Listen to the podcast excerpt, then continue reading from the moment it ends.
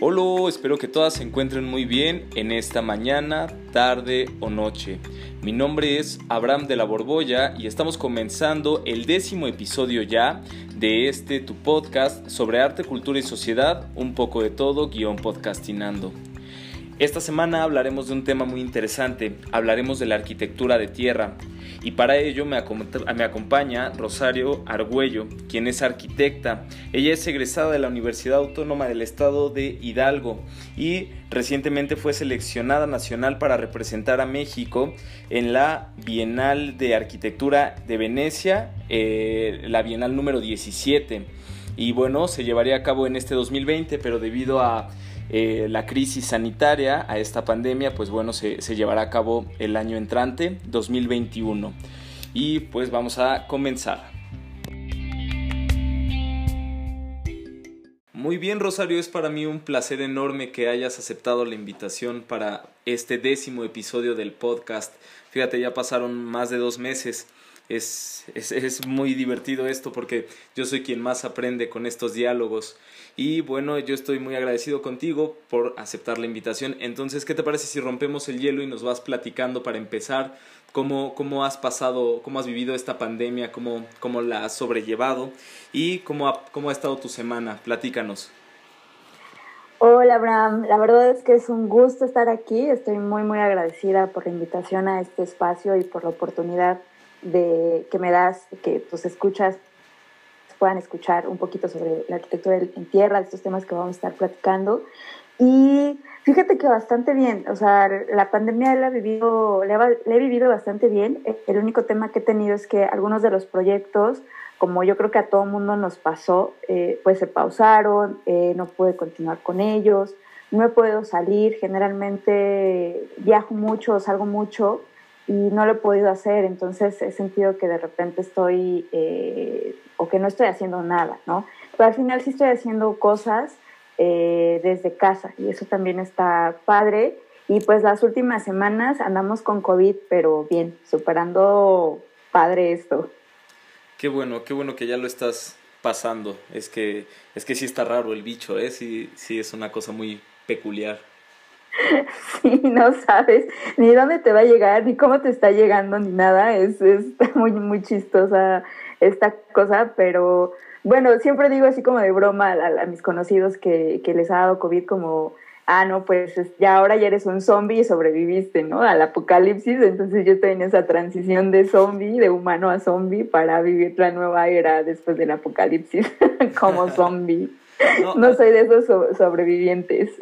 Sí, cara, y además siento que de alguna manera es como ya un alivio, o sea, que, que te dé, porque si, si la viviste bien, o sea, si la viviste tranquilo, porque al final, pues uno cuando no le ha dado, está con la incertidumbre de si me da, puede que me dé muy duro o que termine en el hospital, pero bueno, una vez que ya lo pasaste y la pasaste bien, pues sí, uno se siente afortunado, ¿no crees?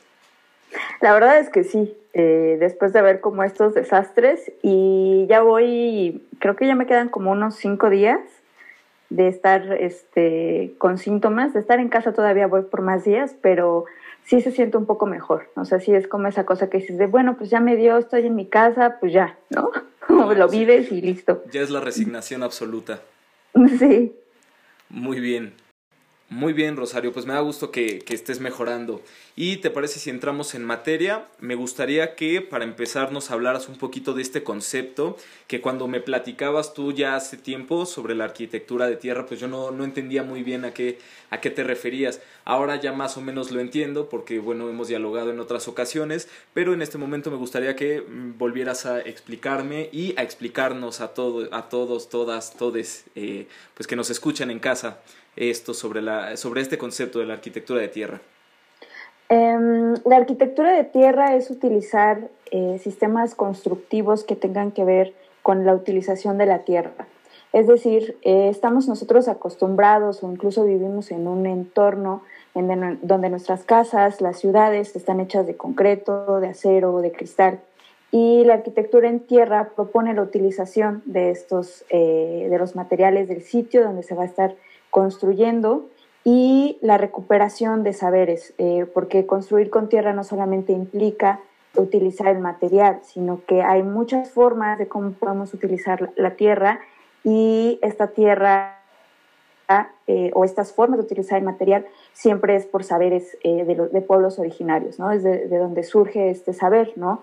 Y después, a través del tiempo, mutan, porque son primero estos sistemas constructivos, eh, van mutando hasta llegar a los sistemas constructivos contemporáneos que tenemos, ¿no? Pero los primeros o las primeras formas de construir se hicieron con estos materiales de sitio, con tierras, eh, con maderas, con eh, fibras vegetales.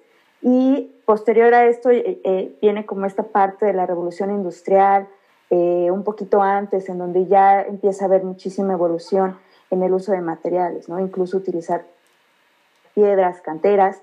Y, por ejemplo, en el gótico, así como rápido, son, son, piedras, son canteras, pero están pegadas con mezclas de tierra, con mezclas de cales. Eh, para poder generar estas catedrales enormes. Entonces, estas construcciones o las construcciones de tierra son las más antiguas eh, que el hombre lleva desarrollando, de tener casi lo que tiene el hombre de que salió de las, de las cavernas hasta nuestras eh, días, que se sigue construyendo con estos materiales y se ha comprobado como su eficiencia y em, su durabilidad, que creo que es lo importante. Siempre me preguntan, ¿y si me va a durar una casa de tierra y no se me va a caer? Y es como, hay casas de más de 300 años o de 400 años y siempre es como la duda, ¿no? Que, que no, sé, no sé qué piensan, que se les va a deshacer con, con tantita agua, pero no. Siempre doy como ejemplo de que vean los centros históricos, ¿no? Cualquier centro histórico de México o de, sí, del país, en la Ciudad de México, eh, estos edificios de más de 300, 400 años, pues están hechos con estos sistemas constructivos, ¿no? Están, sí es piedra, sí es eh, tesontle, pero se pegaron con tierras, con cales, con baba de nopal y que ahí siguen, ¿no? Entonces eh, son como una muestra viviente de lo que puede ser un, un preámbulo, una ventana hacia la arquitectura en tierra, ¿no? Me parece que la arquitectura en tierra se ha olvidado eh, un poquito, y entonces es como, ah, es un nuevo concepto. No, esto tiene muchísimos, muchísimos años. Que ahora los arquitectos estemos volteando a ver eh, estas arquitecturas, que las estemos revalorando, no quiere decir que sea una corriente nueva ¿no? en arquitectura o como que el foco está ahí y es como están volteando a ver algo que ya estaba hace miles de años, que es la base de nuestra construcción o de la construcción industrializada de ahora. Claro, porque ahora últimamente he visto muchos videos como en, redes sociales en donde pues salen personas construyendo diferente, de diferente, con diferentes métodos, pero con tierra y, y la gente, o sea, hacen construcciones no necesariamente humildes, muchas veces son construcciones bastante lujosas y, y es que en el, en el imaginario colectivo de repente uno piensa que, que, si una casa está hecha con tierra es porque, bueno, es una familia humilde, ¿no? Pero creo que no van esas dos cuestiones de la mano. Creo que puedes hacer una casa de tierra con todos los lujos del mundo. Y, y, eso está muy interesante. Otra cosa que te quería preguntar es si cuando hablamos de construcción de tierra eh, hablamos de, del adobe directamente. Está muy interesante este tema que abordas, ¿no? De la relación del el lujo con el, poder adquisitivo de la familia que pueda vivir dentro de, de, la casa. Entonces, ahí me gustaría como detenerme porque ese es como un estigma que incluso sigue pasando. O sea, es de tierras para pobres, es de concretos para ricos, es de cristales de aceros para ricos. Y no, o sea, eh, me parece que eh, se le ha puesto estas etiquetas, es como cuando el pulque ¿sabes? O sea, como esta bebida tradicional que era como el estigma de que era para los obreros, de que estaba llegando la cerveza y que tenías que hacerle como una campaña de desprestigio, pues algo muy similar pasa con la tierra, ¿no? Y entonces eh, se le pone un estigma, se le pone una etiqueta y se encajona como en esto que podría ser para pobres, ¿no? Ponerle esta etiqueta que al final ni siquiera es eso, ¿no? Eh, va mucho más allá el construir con tierra, ¿no? Es entender eh, un hábitat, un medio, un, eh, un, entorno, tu relación con el planeta, o sea, no solamente es eh, construir con concreto. Y cuando hablamos de construcción con tierra, Abraham, no solamente nos referimos al adobe, hay muchas otras técnicas. Creo que las, las, personas siempre piensan construcción con tierra, el bloquecito de adobe, ¿no? Y está, está bien interesante porque esa es la referencia eh, inmediata. Y te puedo contar que hay muchos sistemas constructivos. O sea, el, adobe es uno de ellos. También está el bajareque, eh, está también la tapia y podemos juntar o, pegar, por ejemplo, piedras o canteras con mezclas de, tierra y funciona muy bien. Eh, también la construcción con tierra impacta incluso en acabados, es decir, puedes tener tu, tu muro de, de, concreto y ponerle un acabado en tierra, o un muro en bloque y ponerle un acabado en tierra. Este, pinturas de tierra también se elaboran, ¿no? La tierra tiene pigmentación, tiene minerales que genera que tengan o colores como morados, como rojos, amarillos, cafés, negros, y a partir de esto también puedes generar pinturas. Entonces, hablar de construir con tierra es hablar, es sacar una lista enorme, ¿no? Em, también hay construcción, este, por ejemplo, con tierra negada, es otro sistema constructivo. En Oaxaca se utiliza el COP también, que son nombres de estos sistemas este, constructivos.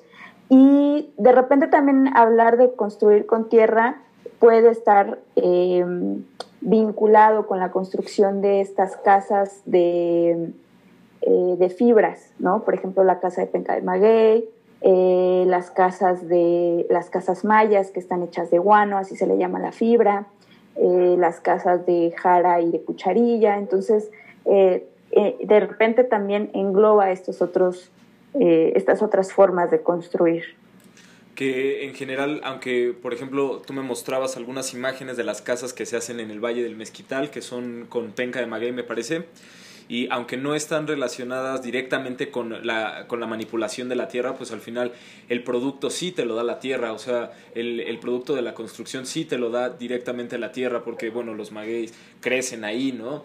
Eh, y además creo que tiene mucho que ver con la adaptación de, eh, de, cómo, de cómo te adaptas a tu entorno, de, de qué, vas a, qué, qué, materiales vas a tomar de tu entorno para construir tu vivienda. Que no necesariamente tengas que ir a una tienda y comprarte tus bultos de cemento, que además esos bultos de cemento, eh, bueno, se destruyen cerros completos para, para generar eh, las toneladas de concreto que se utilizan.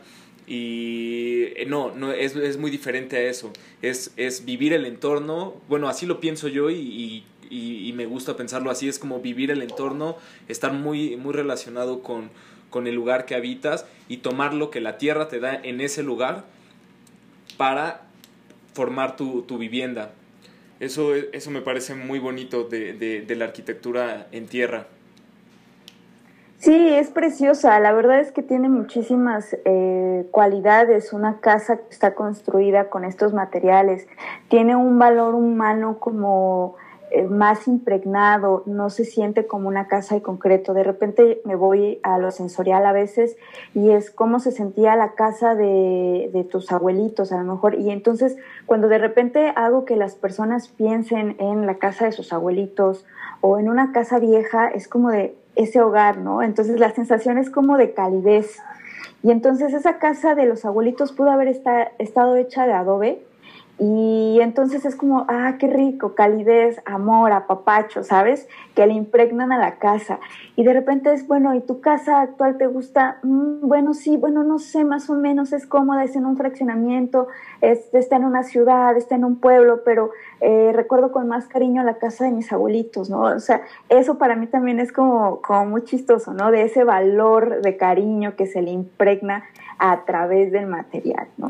Y creo que también eso es, una parte muy importante y, creo que esta es como un tema de, eh, antropológico, de que se vuelve más eh, eh, humana, no lo sé, no, no, sé cómo describir esto, este tipo de casas. Y me parece que también está como en una parte de nuestro instinto, o sea, al final nosotros venimos de las cavernas, venimos de habitar este, tierra, venimos de, una serie de, años y de antepasados eh, para llegar a, estos días que estuvieron habitando en casas de tierra, ¿no? Por siglos, por un montón de años, y entonces es como ese recuerdo eh, de todos tus ancestros que tienen, ¿no? O sea, de repente me gusta pensar en eso, que es como de, ah, sí, cuando sientes el cariño de la casa es como, ah, sí, es que mis abuelos, mis bisabuelos, mis tatarabuelos vivieron en este tipo de casas y entonces tú lo recuerdas también porque está dentro de tu memoria genética o de tu memoria colectiva de tus ancestros. son, son muy, muy, muy bellas estas, estas casas, ¿no? Y mm, hablando un poquito sobre, retomando esta, esta idea del Valle del Mezquital, si están estas casas de penca en Maguey, ¿y qué crees que eh, a través del trabajo que he podido realizar en, el Valle del Mezquital, en, una comunidad de Otomí, pude visitar eh, otras partes, este, justamente en, el municipio de Ixmiquilpan, eh, muy cerca hacia el Cerro de la Muñeca, en donde encontré casas de jiquia, le llaman a, la, a, este material, está en Otomí, y son unas varitas ahí del desierto, del cerro, y es muy desértico, que tienen espinas y que las van clavando y una vez que está todo el enramado o entramado, eh, las recubren o no de tierra. Y son, son sistemas que se están perdiendo y se están olvidando y están ahí en el cerro y sí vale mucho la pena hacer como documentación sobre esto. Y la UNAM lo está haciendo, lo está haciendo, eh, tienen un laboratorio de sistemas y procedimientos constructivos tradicionales y ellos están haciendo un poquito esta recuperación de, pues, de este patrimonio ¿no? arquitectónico, cultural, eh, bellísimo. Y yo espero que pronto puedan venir a hacer este registro de estas casitas preciosas que logré ver. Y pienso que es fundamental que no solo la UNAM se enfoque en ese tipo de registros históricos, digámoslo así. Creo que, creo que es importante que la Universidad Autónoma del Estado de Hidalgo tenga un departamento especializado para, para la investigación. ¿Qué crees que? Creo que a mí también me parece sumamente importante, o sea, y no solamente, creo que todas las autónomas de todos los estados, porque cada uno de los estados tiene un bagaje increíble y riquísimo en estas, en estas arquitecturas. Y mm, fíjate que ha sido como muy, muy chistoso, porque y, te voy a contar igual como esta, e, esta historia que creo que ya, ya la has escuchado con anterioridad, pero tus escuchas, ¿no? Así que la, vamos a contar. que eh, es, eh, como bien dices, ¿no? Salí de, la Universidad Autónoma del Estado de Hidalgo y a esta universidad le debo el título de arquitecto, ¿no? Y muchas de las cosas que sé y mucho de lo que ya hago en obra se lo debo a mis maestros y a todo lo que estuvo ahí. Pero sí me quedo con preguntarle a la academia, y sí lo hice, sí tuve la oportunidad de hacerlo, de cuestionarlos, ¿por qué no nos enseñan la arquitectura tradicional? ¿Por qué nos, el modelo eh, que sacan o el perfil del arquitecto que sale es para ser este arquitecto de revista, para ser el arquitecto que va a hacer las residencias, que va a hacer los hospitales, que va a hacer los edificios gigantes, los muros acristalados, eh, todo el shine ¿no? de la arquitectura. Entonces es bien chistoso porque cuando tú sales la realidad es otra. La realidad es que estás eh, en una probabilidad muy mínima de aparecer en una revista de arquitectura, ¿no? Que es a lo que te hacen aspirar. Y entonces cuando te das cuenta eso es como, oh Dios, ¿qué hago? ¿No? ¿Hacia dónde voy? Y me, me, pasó que justamente en la universidad fue cuando empezó mi inquietud sobre estas arquitecturas alternativas. Uno, porque ha de cuenta que era como la sección prohibida, como de estos, como si fuera Harry Potter y es como la sección prohibida de libros. O sea, esa era la sección prohibida de la arquitectura. Y entonces, y no había mucha información, y entonces la, la arquitecta que estaba en ese momento este, nos hizo como algunas pequeñas prácticas, pero no pasó de ahí, ¿no? O sea, no, nunca se profundizó Mm, más allá. Sabía que existían estos sistemas constructivos tradicionales, eh, porque había visto una clase de yurtas, eh, que son estas casas tradicionales de los mongoles, pero hasta ahí, ¿no? O sea, no había tenido como más oportunidad de, saber. Y recuerdo que desde los primeros semestres eh, me empezó a llamar muchísimo, muchísimo la atención el tema por unas conferencias que hubieron en la universidad de un arquitecto, eh, el arquitecto Juan Casillas Pintor, me impactó muchísimo su trabajo y empecé yo con, con, esa espinita que decía, yo quiero este lado de la arquitectura, ¿no? Este va a ser hacia donde quiero y hacia donde voy. Y entonces salgo de la carrera y es como, ok, no aprendiste nada de arquitectura en tierra, ¿qué vas a hacer? ¿Y hacia dónde vas? Y entonces me tocó o y me sigue tocando, o sea, a moverme a, comunidades, a hacer voluntariados, a aprender en Oaxaca, en Chiapas, en donde se siguen desarrollando, en donde es una tradición viva construir con tierra en, estos estados, y entonces de ahí ir aprendiendo Entonces, todo lo que sé ahorita de tierra no es, no es gracias a la universidad, que me hubiera gustado, la verdad. Entonces, cuando les pregunto, no tienen una respuesta. O sea, incluso le pregunté a, sí, a personas medias en la coordinación de la, de la misma academia, es como, ¿por qué no? Y entonces, lo siguiente que pasa eh, con la universidad en este sentido es que eh, sale lo de la Bienal hice de un proyecto que realicé justamente de sistemas constructivos tradicionales en, en en una cocina preciosa.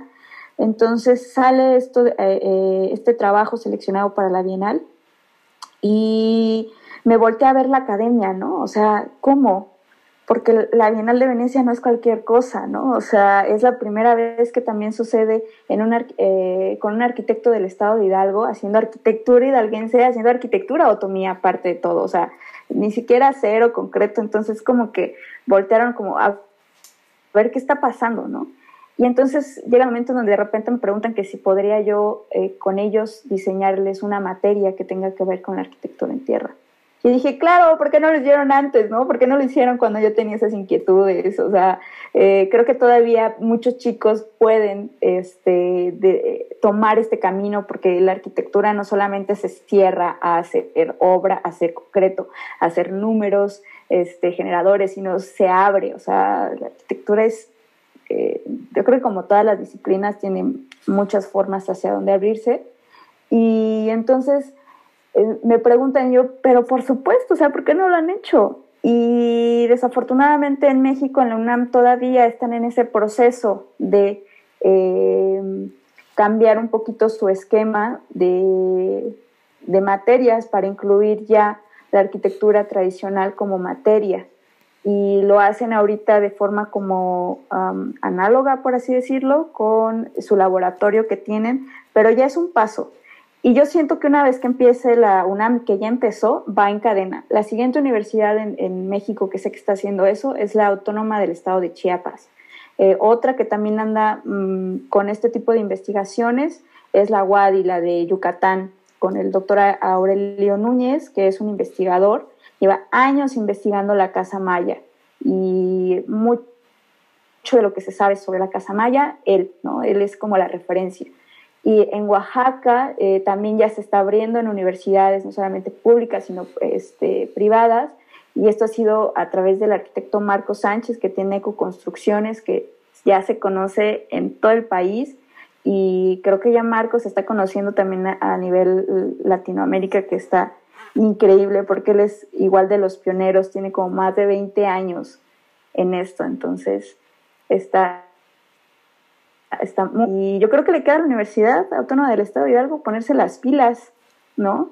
Eh, plantearse y replantearse qué tipo de arquitectos quieren sacar, ¿no? Algo que yo les decía también era que me toca salir de la universidad y es, ok, voy a buscar dónde trabajar. ¿Y a dónde corres? Hacia Ciudad de México hacia Querétaro, hacia Puebla, ¿no? que son los estados más cercanos, entre comillas, ¿no? a Hidalgo. Eh, si puedes, corres a Monterrey. Y entonces, ¿qué pasa en tu lugar de origen? El 80% de los alumnos que estudian en la Universidad Autónoma del Estado de Hidalgo vienen de comunidades o de pueblos o de municipios del mismo estado. Yo soy originaria de Misquiahuala. Yo regreso a Misquiahuala y es como, ajá, ¿y en dónde voy a hacer mi edificio en Misquiahuala? En dónde voy a hacer mi, mi, cristal, mi concreto que me ponían a hacer en la carrera, ¿no? Y entonces, eh, después de hacer este recorrido, de estar eh, aprendiendo la arquitectura en tierra, regreso a a, mi, a mi pueblo y resulta que me buscan para hacer una cocina aquí en Ixmiquilpan, resulta que me buscan para hacer un jardín, resulta que me buscan para hacer este, otra cocina tradicional en Santiago de Anaya, resulta que eh, es como de queremos construir también una casa en tierra en la zona arqueológica de Tula, como queremos una propuesta en tierra, y entonces es como, wow, o sea, es como, ok, o sea, sí, sí tengo trabajo, sí voy a tener trabajo, ¿no? Pero después de haberlo aprendido afuera y no justamente en en la universidad, ¿no? Y de hacer esta arquitectura que es completamente diferente a la que la academia eh, te impone, porque hasta cierto punto es imposición, ¿no? Y yo creo que no, yo me di cuenta ya en los últimos semestres en donde era de, no, no ya no voy a cursar su materia porque que no me gustaba, sí lo a hacer, de poner en un plan rebelde, porque ya era esa crítica, ¿no? O sea, ya era como la rebeldía hacia la academia de no me gusta tu materia de construcción, ¿no? O sea, no quiero construir con cemento, no quiero construir con acero, no me interesan los pres y los post pensados, no me interesan los nada de eso, o sea, y era como no quiero, ¿no? Pero no me daban a mí la oportunidad ni la facilidad de decir, bueno, no quieres que si quieres aprender. Entonces, bueno, ahí, ahí es, es un tema, ¿no? Que, que nos puede dar para muchísimo, pero pues esa es como un poquito esa reflexión hacia lo que pasa con la universidad. Fíjate, está súper interesante todo lo que dices y tocas varios puntos que me gustaría retomar. Y, y, por otro lado también quiero decir que estoy muy feliz porque aquí en este podcast todos somos pro, descentraliza pro descentralización de la cultura y de la labor. Creo que a nosotros como jóvenes emprendedores nos toca abrir nuevos, eh, nuevos panoramas dentro de nuestras ciudades. Eh, yo cuando era más joven decía, bueno, es que, a ver, quiero estudiar lo que sea, no sé, quería ser eh, físico, quería ser artista, quería hacer muchas cosas antes de estudiar lo que estudié, que estudié artes visuales. Y decía, bueno, saliendo luego de la universidad me voy a, ir a la Ciudad de México a laborar y a hacer cosas en la Universidad Autónoma de México, en, en la UNAM, pues. Y, y ahora que ya egresé de la universidad, digo, a ver, es que, es que todo el mundo está buscando eso mismo. ¿Qué, qué, qué voy a hacer yo para, para traer eso que quiero a mi ciudad, a, al lugar que llevo habitando por más de 10 años? Entonces, esa, esa mentalidad de, de traer eh, nuevas posibilidades, eso que, que, tú estás haciendo de en vez de irte a la Ciudad de México a, construir como en concreto y acero y vidrio, estar eh, en, en, tu lugar de origen, en tu, en tu tierra natal, digámoslo así, eh, trabajando y trabajando con los medios que, que, que ellos mismos han, han, inventado y han creado por, por generaciones y generaciones, me parece muy poético, hasta me parece muy necesario. Y, vuelvo a lo mismo que hemos platicado en muchos podcasts, es importantísima la descentralización de la cultura y también la descentralización laboral, encontrar alternativas que nos ayuden a, crecer en el lugar en el que estamos, porque solo así vamos a construir una, un mejor estado, un mejor, eh, un, mejor país en general. Eh, siempre volver a, nuestra tierra de origen y dar algo otra cosa que me gustaría conectar con lo que eh, mencionabas, eh, retomando un poco sobre la, la, universidad y las universidades que sí están haciendo cosas, que sí están eh, enseñando en sus aulas arquitectura tradicional mexicana, arquitectura de tierra. creo que el hecho de que la mayoría de las universidades en el país no lo estén haciendo se, se, relaciona directamente con lo que hablábamos hace un momento sobre que la arquitectura de tierra está intrínsecamente relacionada con la pobreza en el imaginario colectivo, no que lo esté, sino que en el imaginario colectivo así lo tenemos establecido porque venimos de una herencia de hipermodernidad en la que queremos que todo brille, que, que, que el cemento eh, brille y que el acero brille y que el vidrio eh, sea completamente transparente y que, y que lo que está relacionado con la tierra es lo mundano, es lo que, de lo que debemos alejarnos, es, es esta idea que llevamos muchos siglos eh, tratando de alejarnos de la tierra, pero, pero no nos está funcionando y no nos ha funcionado y, y bueno, no, no hace falta que explique cómo es que no está funcionando, con, basta con con ver los índices de contaminación del aire, los índices de contaminación en el agua, es evidente que esta forma de ver la arquitectura, de ver al mundo como una hipermodernidad, como alejarnos de, de lo que en realidad somos y formamos parte de esta naturaleza, no nos está sirviendo de nada y, de lo único que nos está sirviendo es eh, destruir este, este eh, eh, nuestro hogar que es el planeta que habitamos.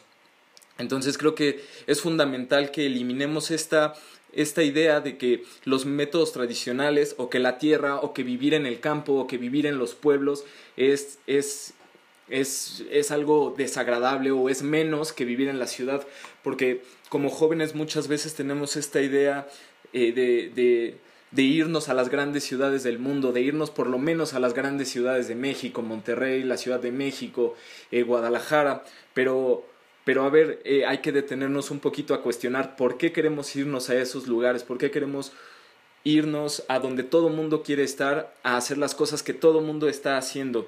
Si, si ya vimos que no está funcionando, que, que realmente la solución no es la hipermodernización, la hipermodernización de, del mundo, o sea, también hay que voltear. Y, y claro, eso es un, o sea, sí hay avance, sí hay progreso ahí de alguna manera, pero también hay un estancamiento.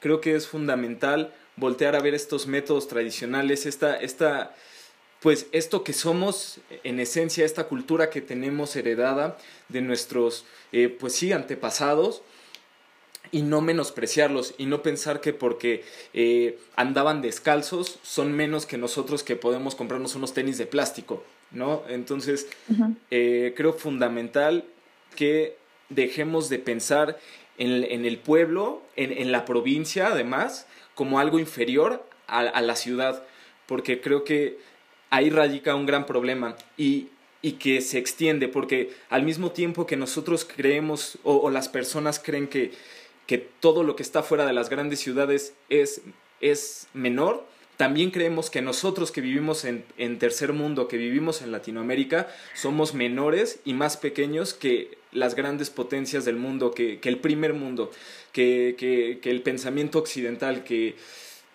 que Europa, pues, que Estados Unidos. Y, y creo que si empezamos por vernos como iguales dentro de nuestro ámbito, dentro de nuestro país, podremos vernos después como iguales con respecto a, la, a las grandes potencias del mundo. Eh, claro, eh, ahí me parece que debemos de dejar de tener este pensamiento eurocentrista, ¿no? Creo que también de ahí va mucho este tema de la construcción, las corrientes arquitectónicas, primero son en Europa y después en Latinoamérica, eh, esto de la Bauhaus, que en Alemania, que después migra a Nueva York, y entonces todo hay que hacerlo con, con, este estilo de esta escuela. Y entonces, ¿qué pasa? ¿No? O sea, ¿qué pasa con, con el, un pueblo originario? ¿Qué pasa con los otomíes? ¿Qué pasa con eh, los zapotecas? Los, quien tú quieras, ¿no? E, en México. Y aparte de, de, de este pensamiento, y, como bien tú lo dices, ¿no? Como de emigrar a las ciudades y hacerle menos, también viene como de esta idea de la globalización, ¿no? Que estar eh, como en este mundo del el consumo, de este mundo de eh, este tipo de material me va a dar un estatus, porque al final es un estatus. Y la historia de la arquitectura tiene que ver con el estatus, con el poder, eh, no solamente adquisitivo, también político de una persona, ¿no? Y es como eh, tú vas a casa de alguien y a través de cómo ves esa casa te vas a dar cuenta del nivel económico o adquisitivo que pueda tener esa persona. Y entonces eso también es muy interesante porque esa es una construcción social de la persona que está viviendo esa casa o ese hábitat. Y entonces justamente por eso es, ok, es una casa de tierra, no tienen para comprar concreto, quiere decir que tienen esta, que son eh, de un nivel económico eh, menor, ¿no? Y entonces eso genera eh, muchas otras cuestiones y no solamente eso, me parece que también los gobiernos, por ejemplo, me tocó también estar en, en Chiapas en, en la reconstrucción con estos fondos de Fonden después de los sismos del 17 de septiembre. Y entonces era como esta idea de, uno, así una problemática que hubo y que el gobierno sigue eh, incentivando y diciendo con estos programas asistencialistas que dan este golpe hacia estas arquitecturas. Es como de, por ejemplo, un programa tontísimo fue el de Felipe Calderón de piso firme y entonces iban a una comunidad y te hacían un piso firme en, muros que estaban hechos de eh, tierra o muchas veces de cartón, ni siquiera era tierra y solamente era para reducir índices de pobreza. Y entonces, ¿cómo, eh, eh, si el mismo gobierno le está diciendo a las comunidades que poniendo concreto quiere decir que estás subiendo tu nivel económico, ¿cómo vas a quitar esa idea después? ¿no? Y entonces es, pues hay que quitar esto que nos sirve, que es, que es traición. Y luego eh, viene ahora, eh, nos tocó con, Enrique Peña Nieto lo del Fonden, y entonces sucede lo mismo es que habían casas de verdad, Abraham, en comunidades de adobe, que solamente se tenía que restaurar el adobe y quedaban, y aguantaban otro sismo de 8 grados sin moverse. Y me tocó ver que las fallas estructurales eran mínimas, o sea, eran casas que podían seguir aguantando. Y entonces era como te doy 120 mil pesos, que aparte es nada, o sea, 120 mil pesos para construir en México, te alcanza para construir una habitación de 4 metros por 4 metros y se te acabó, o sea, no hay más. o sea, no es barato construir, la verdad. Entonces, y construir, si hubiéramos utilizado esto, eh, este recurso, porque aparte el gobierno dijo, te voy a dar 120 mil, 90 mil van a ser en una tarjeta en donde tú tienes que canjear sí o sí en casa de materiales. Y el resto, eh, 30 mil pesos, eh, son en efectivo para que tú pagues a tu mano de obra. ¿Sabes qué pasó? Muchas personas que nunca habían tenido una cantidad de 120 mil pesos en sus manos se las gastaron en Coppel porque tenían deudas en Coppel. O sea, claro, pues sí. o sea, te quedabas con nada para construir. Era muy chistoso esto que estaba pasando. O se compraban zapatos, o se compraban lavadora, o, o sea, todo menos pero para construir, te juro. Y entonces pensaban que con 90 mil pesos la armaban y no, o sea, hubieron casas que quedaron incompletas. Y entonces es, vamos a tirarlas de adobe sin ninguna comprensión de estos contextos, de por qué se, aparte es, ¿por qué se está construyendo con tierra ahí? ¿No? Y, por ejemplo, a mí me pasa, yo tengo tíos que viven en Chiapas y que ellos tienen ya la, facultad de, construir con, eh, económicamente, por así decirlo, de decir, ya puedo construir con cemento, con, con blog, con varilla, con lo que tú quieras, pero deciden construir con tierra porque tienen, eh, la tierra tiene esta cualidad térmica. Y entonces en estados como Chiapas, una casa de tierra es la gloria en época de calor, en marzo, abril, la gloria estar en una casa de tierra, es el infierno una casa de cemento, ¿no? Entonces también tiene su razón de ser. ¿Por qué se está construyendo así? Eh, por ejemplo, otro contexto inmediato, el Real del Monte. ¿Por qué las casas son de adobe? Por el frío, porque son térmicas, entonces van a ser calientitas. Y si tú vives en una casa de concreto, es terriblemente fría, te mueres de frío ahí, se te congela el moco antes de que te salga, o sea, es horrible. Y entonces es, tiene una lógica, ¿no? Una lógica de esa relación con el medio, y entonces se rompe esa relación con el medio y vienes a construir con cemento y concreto y que se pierde. Eh, pues esta relación, ¿no? Como bien lo decías, incluso va hacia una cuestión de cosmovisión. Y luego otra cosa que también pasa junto con estos fenómenos es que estaba yo leyendo un libro hace unos meses, eh, se apellida el, el, escritor, no recuerdo el nombre del libro, me voy a estar acordando ahorita, okay. que hablaba justamente o habla sobre esta colonización de México, ¿no?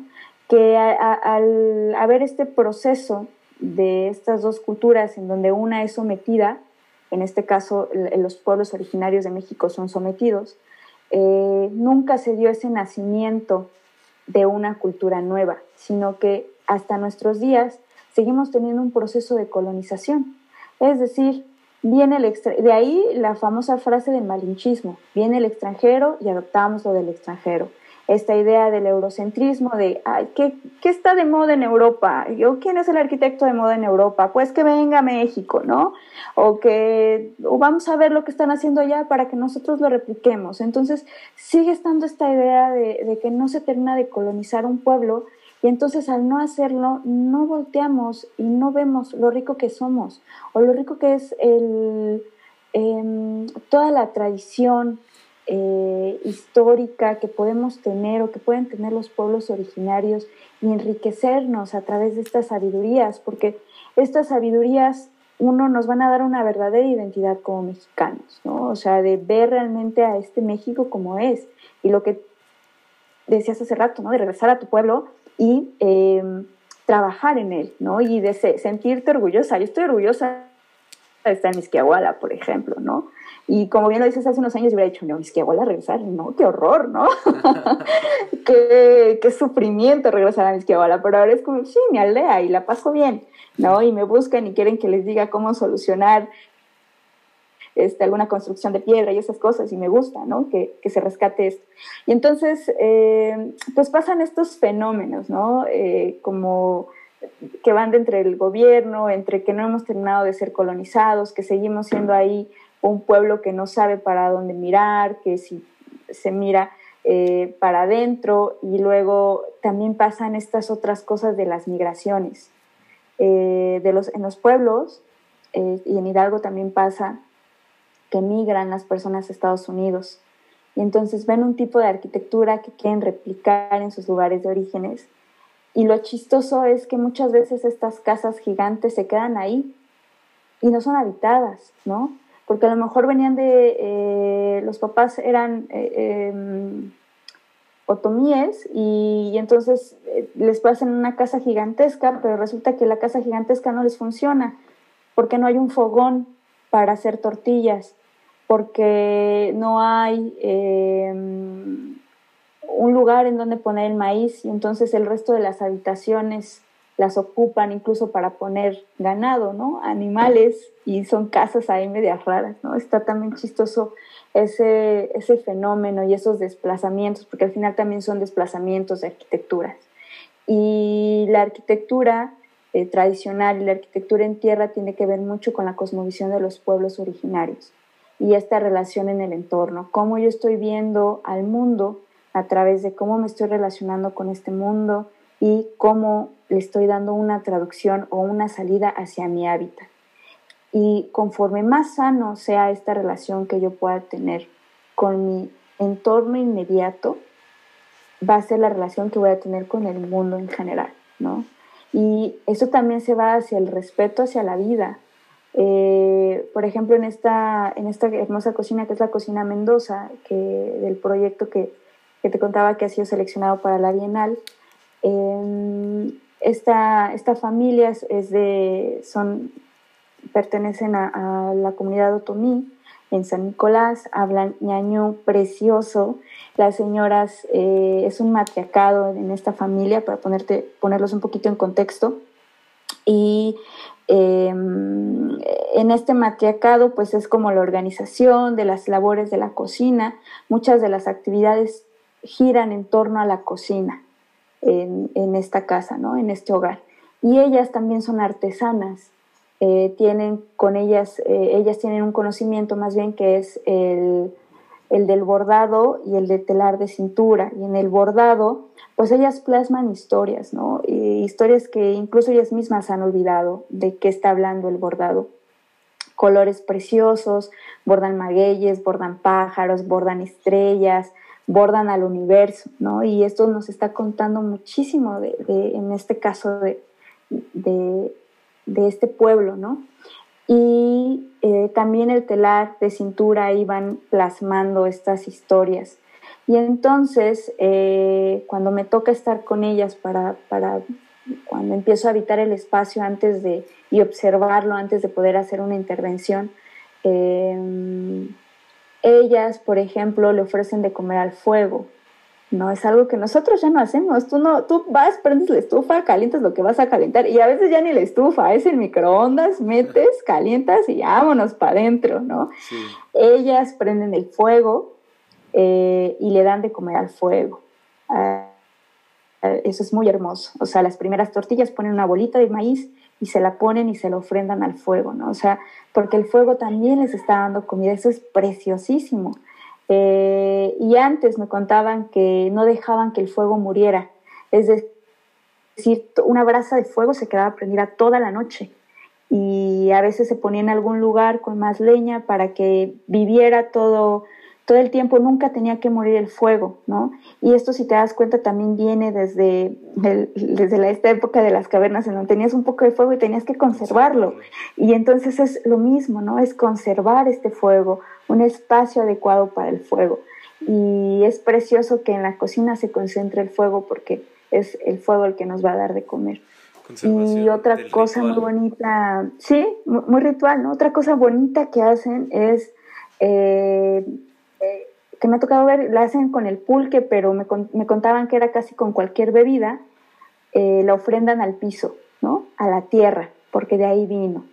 Entonces es, antes de dar ellos el primer trago de, de pulque, es la ofrenda al, a la tierra, que regrese a la tierra. Y entonces ahora sí se lo toman y les nutre. Entonces eso es precioso. Tú aquí ya no haces eso. Tú vas y compras una coca, tú vas y compras un boing. No te importa de dónde vino, ni de dónde salió el agua, ni de dónde la Coca-Cola se está robando el agua para, ¿sabes? Y, y ellos no, o sea, con este amor hacia la naturaleza, hacia el entorno, hacia el universo, de de toda esta abundancia, ¿no? Yo las veo a ellas y me parecen sumamente abundantes, o sea, yo veo esa familia y es abundante por todos lados, ¿no? Y abundancia no me estoy refiriendo a una cuestión económica, sino a una cuestión más allá de este concepto que podemos decir como abundancia económica, sino que ellas tienen muchísimo en su cocina para alimentar a muchas personas. Si tienen 30 gentes, alimentan 30 gentes. Sí, es, una eh, abundancia como ritual, como histórica, más bien, ¿no? Sí, bonita.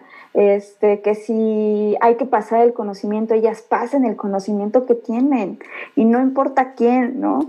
Eso también es precioso, compartir el conocimiento y que te cuenten historias, eh, son cosas hermosas que hacen en los pueblos, eh, en los pueblos originarios, que te cuentan y me parecen a mí eh, las personas mm, más amables y más amorosas que me, que me ha tocado conocer, ¿no? he conocido, y, tocando este punto, por ejemplo, en uno de los, de los primeros voluntariados que hice, eh, ya para aprender a construir con tierra, el primerito que hice fue en Oaxaca, eh, con un estudio de arquitectura que se llama Taller eh, de Arquitectura Semilla. ellos eran o son de Guadalajara. Actualmente creo que ya no se están dedicando tanto a, a la tierra, pero este, era Memo Guillermo Alex, este, increíbles, con estas inquietudes igual, y por una otra cosa llegaron a Oaxaca y estaban en una comunidad y estaban este, buscando voluntarios y yo llegué. Y aprendí mucho de ellos y de la comunidad. O sea, era, era un, eh, digamos, se llama Miahuatlán, en Oaxaca, es una mezcalera, casi como en el centro del estado y llegamos a la comunidad de las gallinas y entonces era un cerrito y otro cerrito y entonces los vecinos era como uno vivía en la punta del cerrito y otro abajo. Entonces no era como que él tenía el uno al lado del otro. Y recuerdo mucho a tío Tavo, que era un señor que era el de la casita de donde nosotros estábamos construyendo, que te recibían en tu casa, Abraham, como si fueras, o sea, me tocó, de verdad nos invitaron a comer y nos recibían como si fuéramos parte de su familia, nos sentaban en la mesa, sacaban las tortillas, sacaban los frijoles, sacaban el queso y si tenían un cachito de carne, te lo ofrecían para que te lo comieran. Y aparte de todo, te platicaban y te daban las gracias porque estabas construyendo para alguien de su comunidad. Eso era bellísimo, o sea, no sabes, era como, para mí era la vida, ¿no? Era como, wow, ¿por qué no hice esto antes? es hermoso, es hermoso encontrarte este tipo de personas y hay ahí, ¿no? Y aparte de todo, te contaban, te contaban cómo eh, sacan el, el, el mezcal, cuál es el proceso, cómo se construye, lo que tú quisieras, cómo se hace el queso, cómo se hace el pan, lo que tú quisieras, nada se lo guardan y lo dan, y lo dan, y lo dan a manos llenas, y lo que reciben es a manos llenas. Entonces creo que también esa es como una clave, ¿no? Que tú des y des y des y des ese conocimiento y des lo que tengas y que nutras al mundo y a otras personas y no importa quién, tú vas a recibir más que, que eso, ¿no? Y eso está también precioso. Fíjate que me quedé pensando en esto que dices, como de esta calidez de la gente de pueblo, de, de estos lugares a los que eh, a los que has ido a compartir, a dejar un poco de conocimiento y a llevarte un montón de conocimiento. Y, y es que muchas veces viviendo en las ciudades, aunque sean ciudades pequeñas, no necesariamente la Ciudad de México, Monterrey o como ya decíamos, sino viviendo propiamente, por ejemplo, yo que vivo aquí en la ciudad de Pachuca, la gente es fría, muchas veces se te olvida esta calidez de, de la que tanto se habla de, de, de les mexicanes, digamos, y se, se te olvida, o sea, aquí cada quien en su onda, todos apurados, todos presionados, todos estresados. Y, es muy diferente a convivir con personas que viven en, en, pueblos, en comunidades, en donde llegas justo a, sus casas, ahí en, uno de los episodios con donde hablé con Alicia Humada, pues yo llegué a su, ella vive en Huasca, que es también un pueblo. Entonces yo llego a su casa y me recibe con toda la calidez del mundo y platicamos muchísimo tiempo. Estuve ahí como cuatro o cinco horas con ella y eh, otra vibra, una actitud súper linda. y es una cosa completamente distinta a relacionarte con personas que, que viven en la ciudad, ¿no? Que están apuradas, que están presionadas y sobre todo muy estresadas. Todo el tiempo estamos muy estresados porque, vaya, es, es, es, es la vida acelerada que, que, que, se, se lleva en, en las ciudades. Y creo que es importante detenerse, respirar, ver tu entorno y, pues nada, llevártela con, con calma.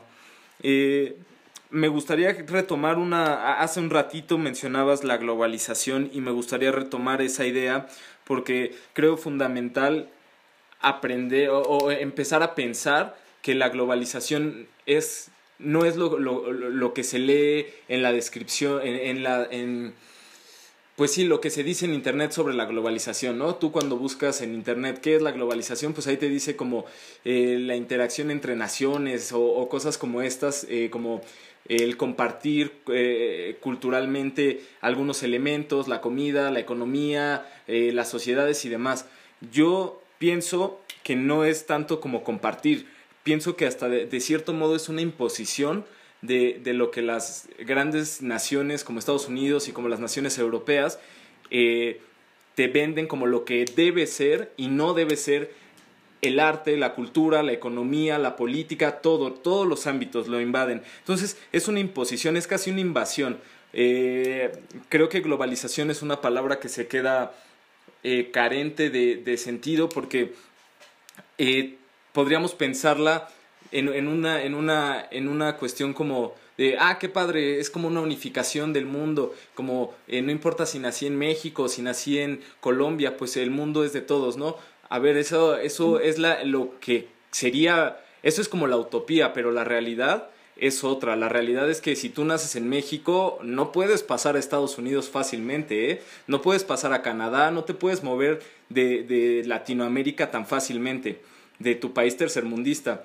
Entonces, no hay una gran eh, interacción entre naciones. Lo que, lo que sí hay es una imposición cultural, económica y, como ya lo decía, de muchísimos elementos. Entonces, hay que estar muy conscientes de ello. Y eh, menciono esto porque justamente hablabas de, de, de, que todo lo que se hace en primer mundo es lo que, es lo que tenemos que hacer nosotros, ¿no? Y bueno, a, a, mí, por ejemplo, me molesta muchísimo en el cine, ¿no? En el cine mexicano, uh -huh. que últimamente, en, los, en, las, en las últimas dos décadas, diría, por lo menos, las películas tienden a tener esta estética muy gringa, ¿no? Como muy limpia, como con un doblaje del audio, como... Si, si, si tu película se parece a lo que hacen en Hollywood, está chingón. Y a ver, no, no necesariamente. Eh, creo que los europeos sí tienen esta idea de que de que hay que rescatar lo que nosotros tenemos, hay que tener nuestro sello. A ver, no es lo mismo el cine francés que el cine gringo, no es lo mismo el cine inglés que el cine gringo, ni el cine español ni el italiano.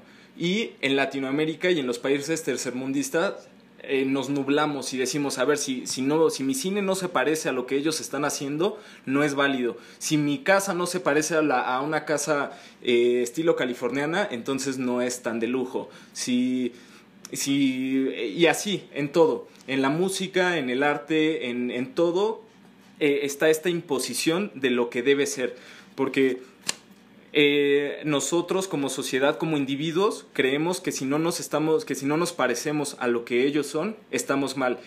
Y, y créanme, y, y creo que tú eres muy consciente de ello, el no, el no parecernos a ellos es hasta una ventaja, porque todo lo mal que está la sociedad actualmente deviene de, eso, de ese origen, de, de ese pensamiento eurocéntrico, que ahora es como, eh, no sé cómo decirlo, pero es como más que eurocéntrico, como gringocéntrico, digámoslo así, porque ahora todos queremos ser como Estados Unidos, todos queremos ser como las películas hollywoodenses y todos queremos vivir en una casa estilo californiano. Y a ver, está muy bien, sí, sus casas están lindas, eh, no sé, están bien pero, pero si tú estás viviendo en, en un lugar como Real del Monte, ¿por qué quieres tener una casa estilo californiana, no? Si el estilo californiano es para un lugar muy cálido, Real del Monte es helado. ¿Qué, ¿Qué vas a hacer para vivir tu entorno y adaptarte a tu entorno y no sentirte menos porque en tu entorno no, no, no pinta bien una casa estilo californiano? Eh, vaya, creo que es importantísimo entender eso y, no, no, no hacernos menos. Esta, esta palabra que mencionas como malinchista, ¿no? Somos súper malinchistas y, y todo el tiempo nos sentimos inferiores. Y creo que es importante que como jóvenes erradiquemos esa, ese pensamiento de inferioridad. Y en todos los ámbitos, en la música, en el arte, en la arquitectura, en la economía, en todos los ámbitos, es importante que nos empecemos a ver a nosotros mismos como iguales, como iguales con respecto a, ya lo decía hace, hace un rato, con respecto a, a las personas que viven en la ciudad y después con respecto al mundo, con respecto al primer mundo. Porque, vaya, no, no vamos a ser nunca una potencia si no cambia nuestra mentalidad. Creo que, y, creo que sí tiene mucha culpa eh, el gobierno, como lo, lo, mencionas en muchos sentidos, pero también nuestra mentalidad como individuos es, es, pues nosotros es lo que podemos modificar. Y si no lo hacemos, nos vamos a quedar estancados en donde estamos. ¿Querías decir algo? sí. Sí, sí, sí, es, es como, así como completando esto que estás eh, comentando, estas ideas, eh, es como mirarte a uno mismo. Yo creo que algo de lo que está pasando, o lo que me ha dejado muchísimo la, la arquitectura en tierra, es un conocimiento hacia mí, hacia mi interior, y de hacer esta, este cuestionamiento desde qué quiero, hacia dónde voy, ¿no? Ya en una introspección personal es ¿En serio tú quieres estar en una oficina en Ciudad de México? ¿En serio quieres estar trabajando para alguien?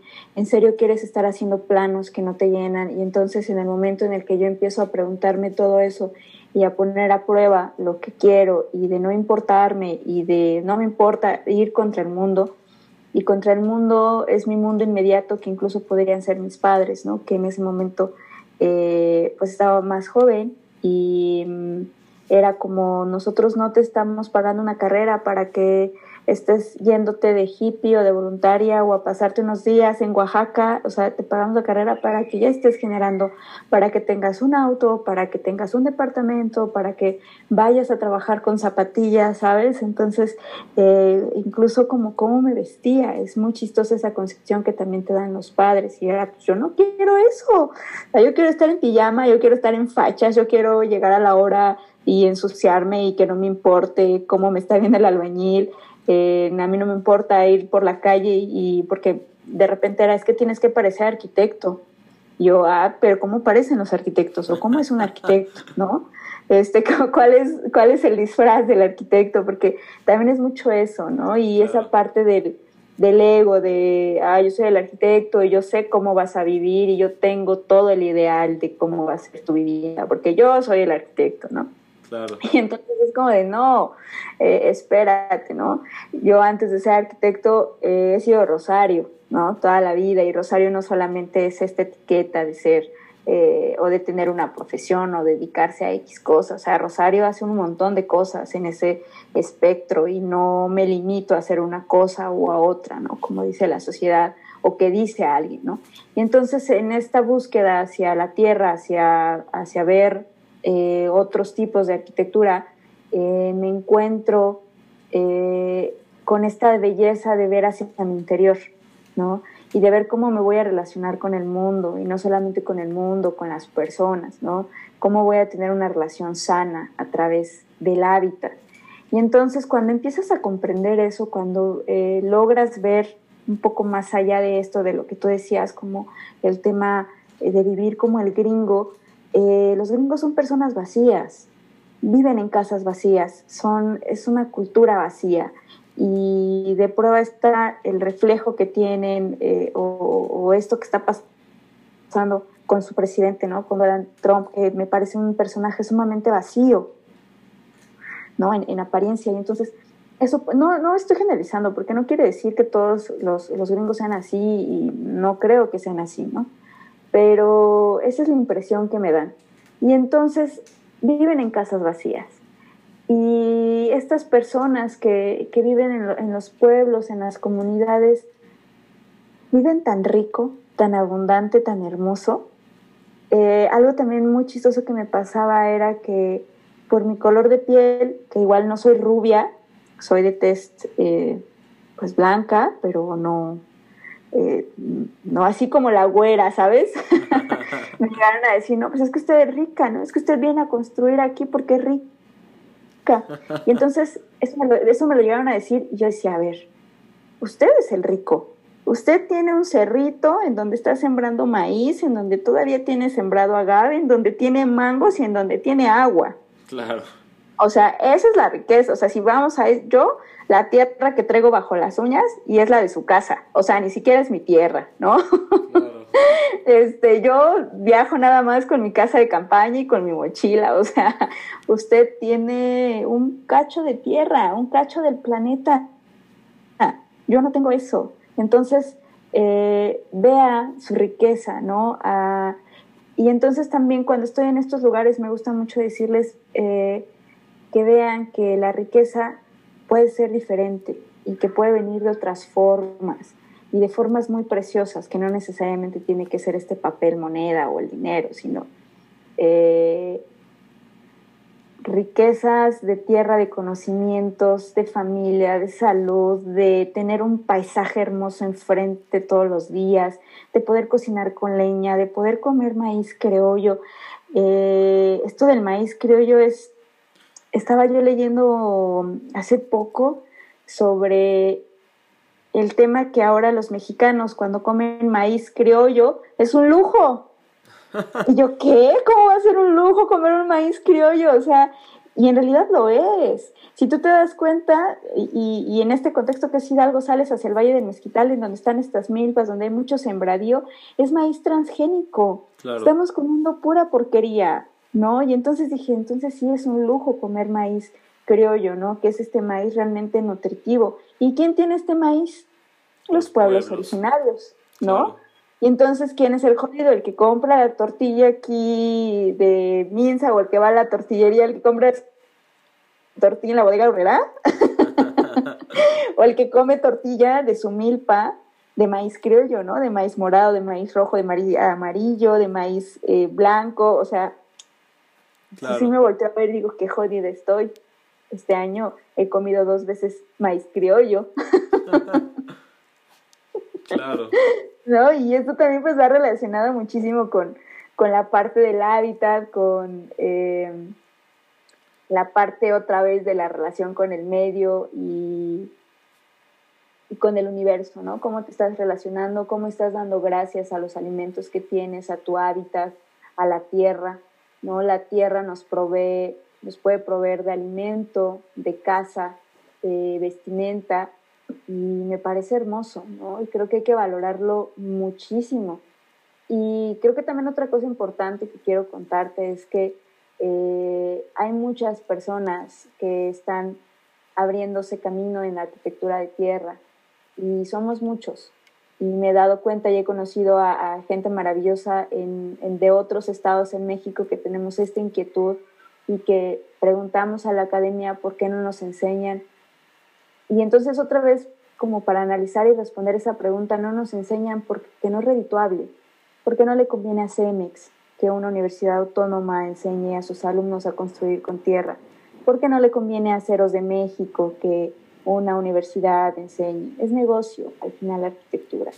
entonces, si salen eh, chicos preparados para llegar a sus comunidades y construir con tierra, ¿qué crees que va a pasar? Van a quebrar las cementeras, las caleras, las de aceros, eh, las bloqueras también, eh, incluso Interceramic, estas de, los cerámicos, y entonces eso no le conviene al mundo. Por eso no enseñan arquitectura de tierra en las universidades, porque todo es negocio, porque todo es dinero, porque todo va hacia ese lado de dónde obtener riqueza monetaria, por así decirlo, y la arquitectura en tierra te da todo lo contrario, ¿no? No es necesario que tengas un millón de pesos, que te puede costar una casa en la actualidad, una casa, eh, no sé, de a lo mejor 80, 85 metros cuadrados, que son súper poquitos. Eh, y con ese millón de pesos puedes hacer maravillas si lo haces en tierra y si utilizas otro tipo de construcción alternativa.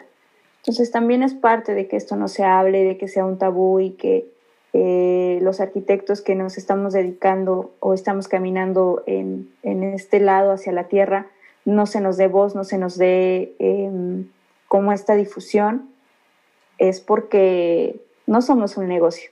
Pero creo que poco a poco lo estamos logrando porque somos más.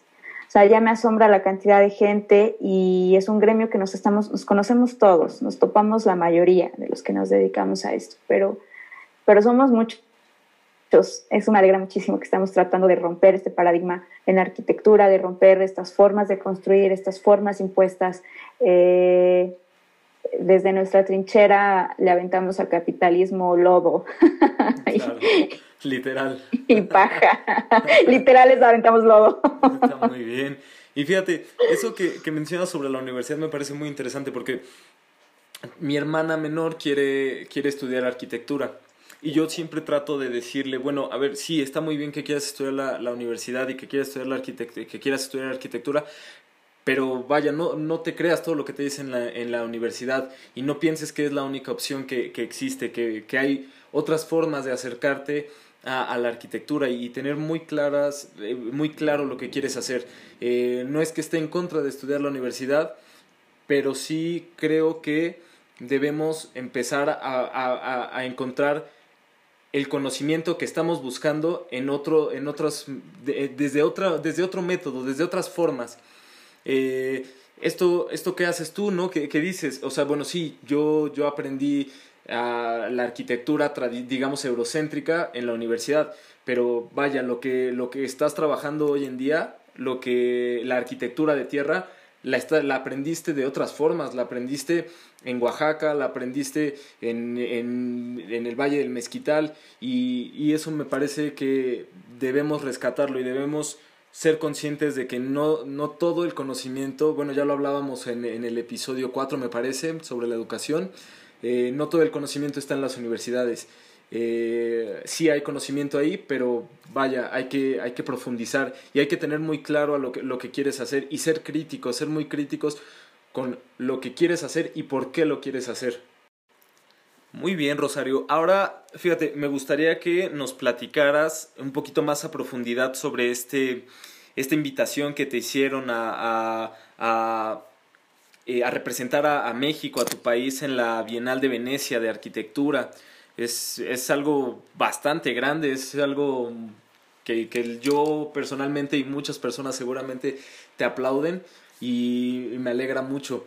Eh, conocer a una persona como tú. Entonces, bueno, ¿qué te parece si nos platicas un poquito más de, del proyecto con el que, con el que entraste y, de, todo, de todos los matices que hay ahí? Ok, eh, gracias. Eh, gracias por la felicitación. Me parece que esa felicitación es colectiva, o sea, no solamente para mí, sino para todos los que estuvieron conmigo en ese proceso de obra. Eh, sin la gente con la que estuve, sin la familia Mendoza, realmente eso no hubiera sido em, pues posible, ¿no? Entonces, esta felicitación también va para ellos. Eh, lo mío es solamente un nombre que está ahí y, ya, ¿no? Lo importante es ese proyecto y que sea visible esa parte de ese proyecto. Eh, pues fíjate que fue como muy, muy bonito porque trabajé en Ixmiquilpan, en la comunidad de San Nicolás, con la familia Mendoza, con estas artesanas que ya platicaba un poquito sobre cómo es su cosmovisión en, la cocina y, a lo que ellas se dedican.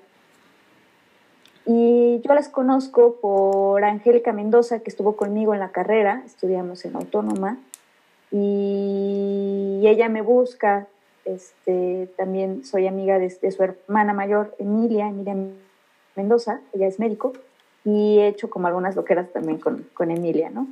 Y entonces este, me buscan y ven como esto que yo estoy haciendo, como estas inquietudes, y me dicen, está la cocina de la casa de mis tías, pero ya hay un muro que se va a vencer y entonces necesitamos hacer algo, intervenir urgentemente porque ya está muy, muy peligroso ese muro. Pero me decía Angélica, pero yo quiero meterle concreto, no sé cómo hacerle, ¿nos ayudas? Y entonces dije, ok. Entonces eh, ya me, me involucro mucho con, con ellas, con, su familia, y empezamos este proceso de rehabilitación de la cocina.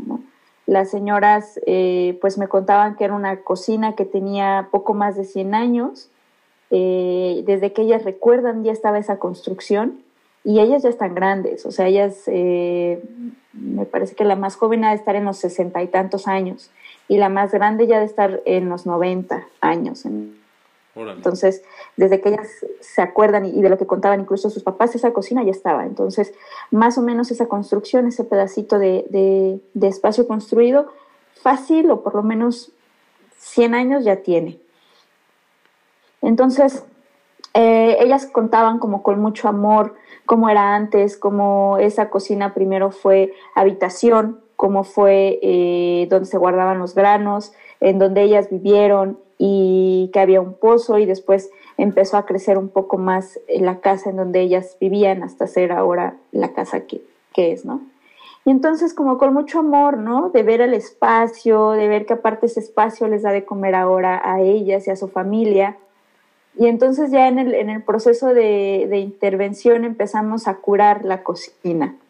Nos donaron canteras, se involucró la, la familia, eh, sí hubieron albañiles eh, que estuvieron ahí, hubieron eh, los mismos miembros de la familia me ayudaban eh, a hacer estas pequeñas faenas que podíamos hacer colaborativamente.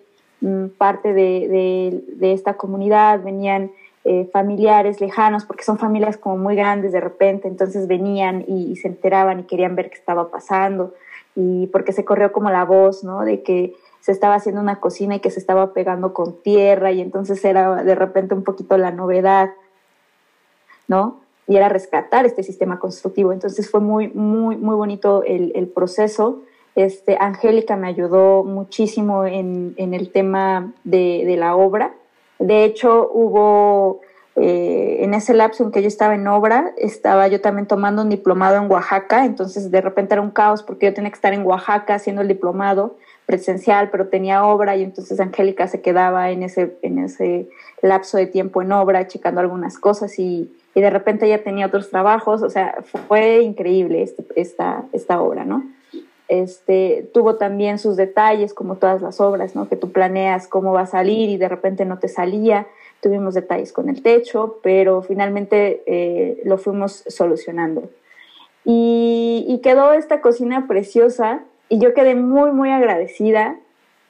Me encantó muchísimo el resultado. Es una cocina que yo la veo y la veo imponente. O sea, a pesar de que es un proyecto en el que trabajé, y en el que he estado. Cuando yo entro a esa casa, es una casa que tiene una configuración de un patio central, entras y del lado derecho está la fachada eh, preciosa en cantera vista, este, entras y te jala muchísimo la cocina, o sea, tú la ves y es como, wow, qué hermoso lugar, qué, qué presencia, qué belleza, ¿no?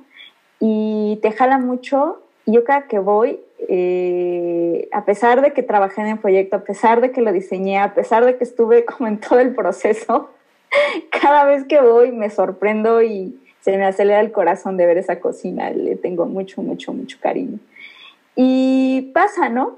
Eh, eso fue el año pasado justamente, y me llega la invitación de la Bienal por un amigo. Y era no la invitación, era la convocatoria que estaba sacando el IMBAL para eh, seleccionar obras que se hubieran construido en México en, un periodo de no menos de dos años que atendieran a la temática de la Bienal, que era cómo viviremos juntos.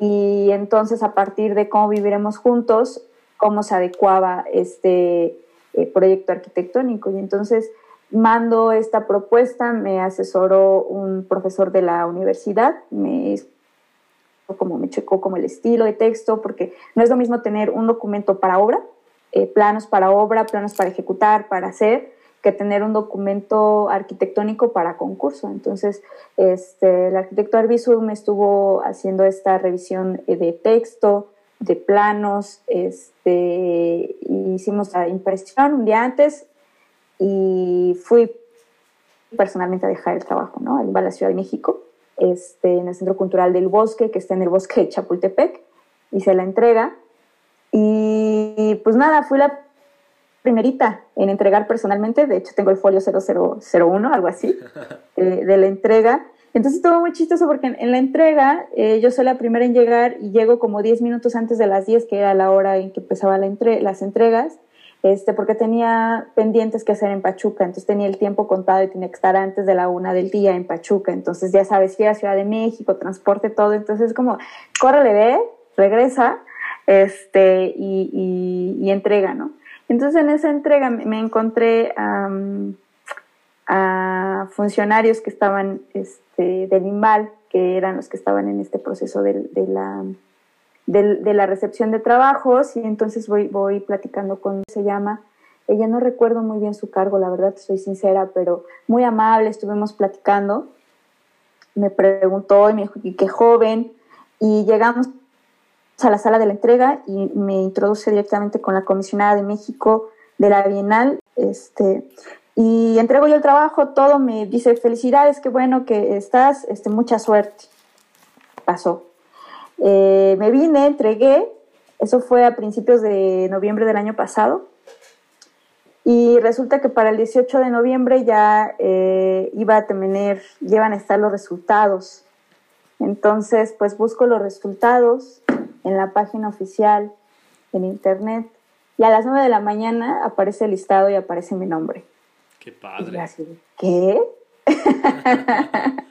Ni te la crees al inicio, ¿no? Te lo juro, creo que es la fecha en la que no me la sigo creyendo. O sea, de repente es como eh, tuve el evento y decía, ¿qué? O sea, ¿es en serio?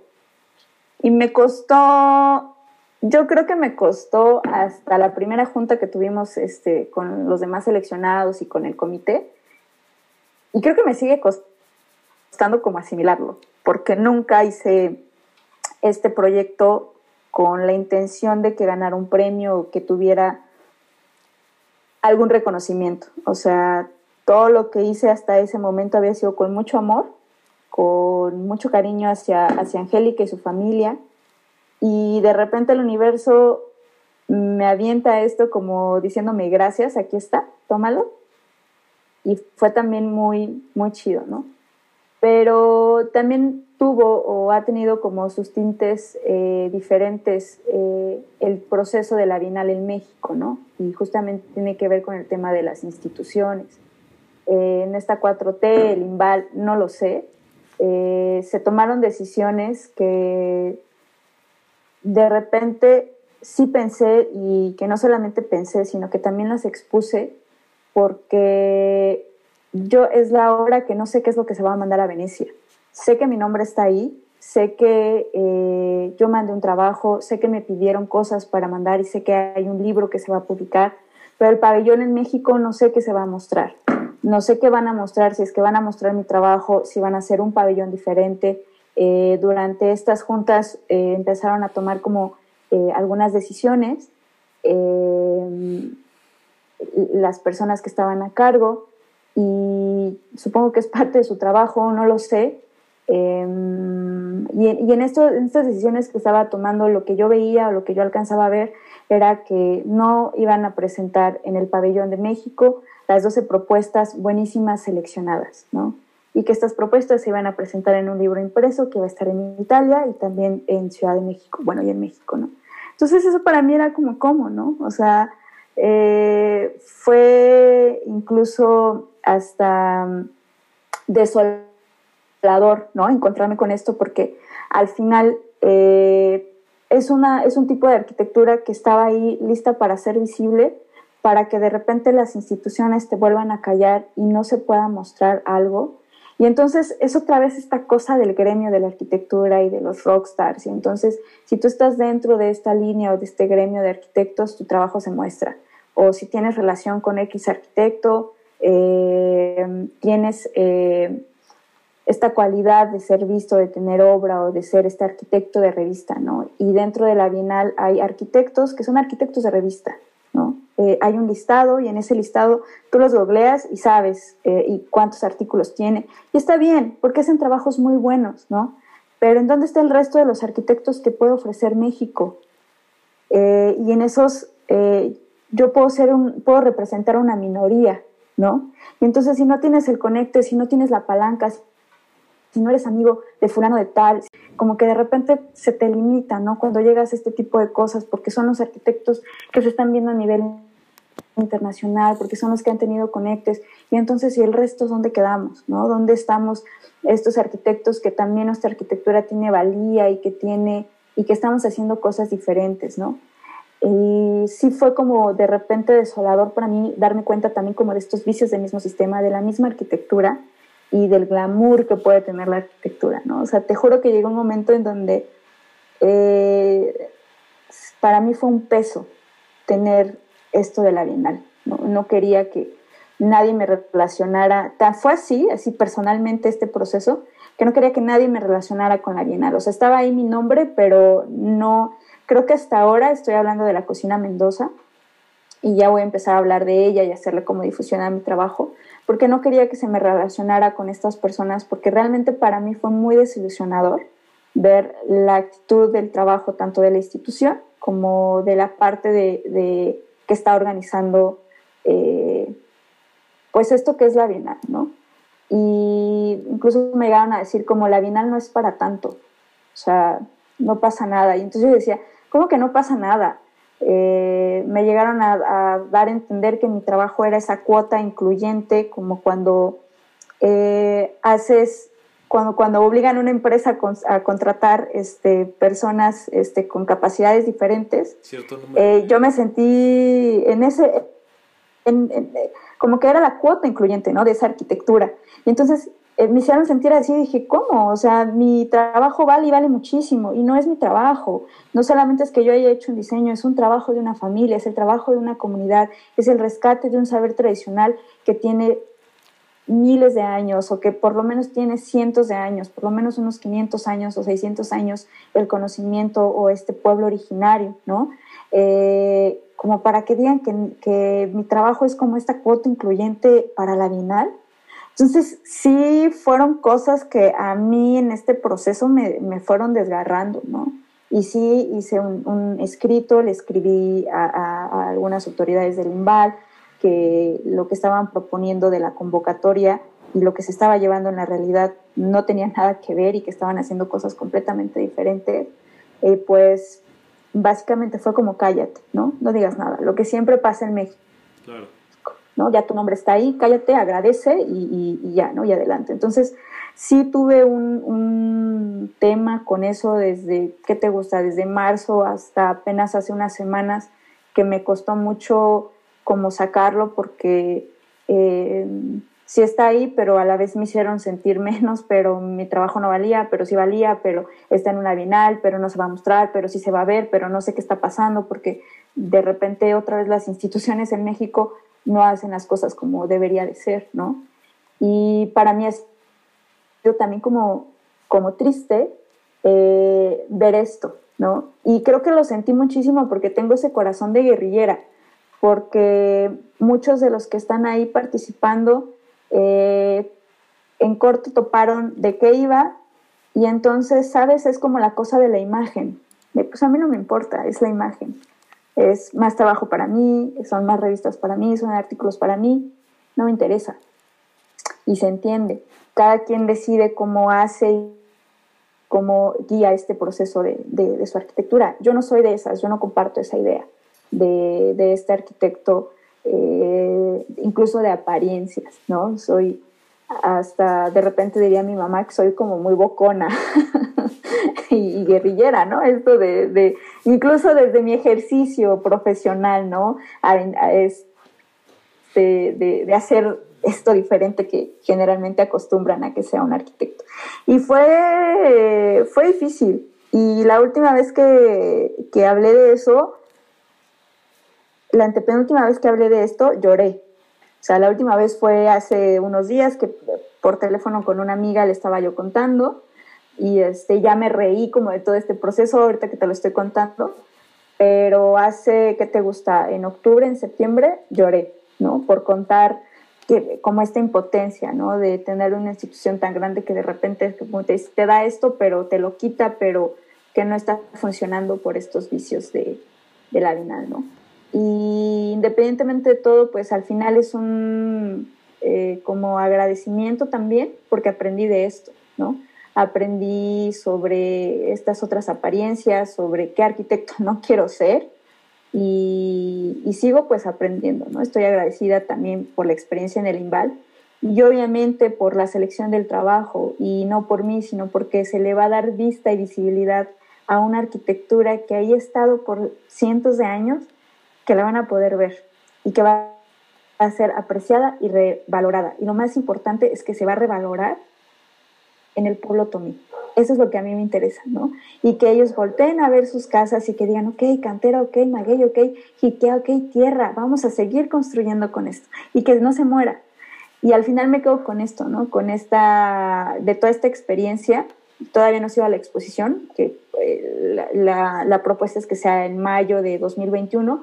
Si, si el COVID y el mundo y la pandemia nos los permite, se va a llevar a cabo la exposición eh, y si puedo ir, estaré ahí, y si no, también eh, sé que el trabajo puede o no estar ahí, pero cuando digan Rosario Argüello de la Bienal, no es Rosario Argüello, es la cocina de un pueblo originario y yo nada más lo que hice fue guiarlos a recordar eh, su conocimiento que ellos tenían, a recobrar una cocina. Yo no inventé nada, no hice nada extraordinario más que hacerlo con mucho amor hacia, estas, hacia esta familia que, quiero mucho.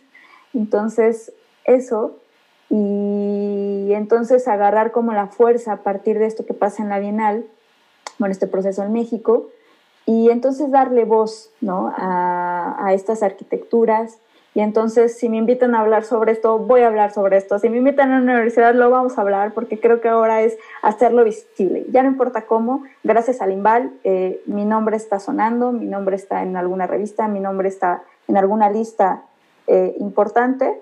Entonces, ¿cómo voy a utilizar ese nombre? Eh, diciendo la arquitectura de tierra es importante, es valiosa y hay que rescatarla.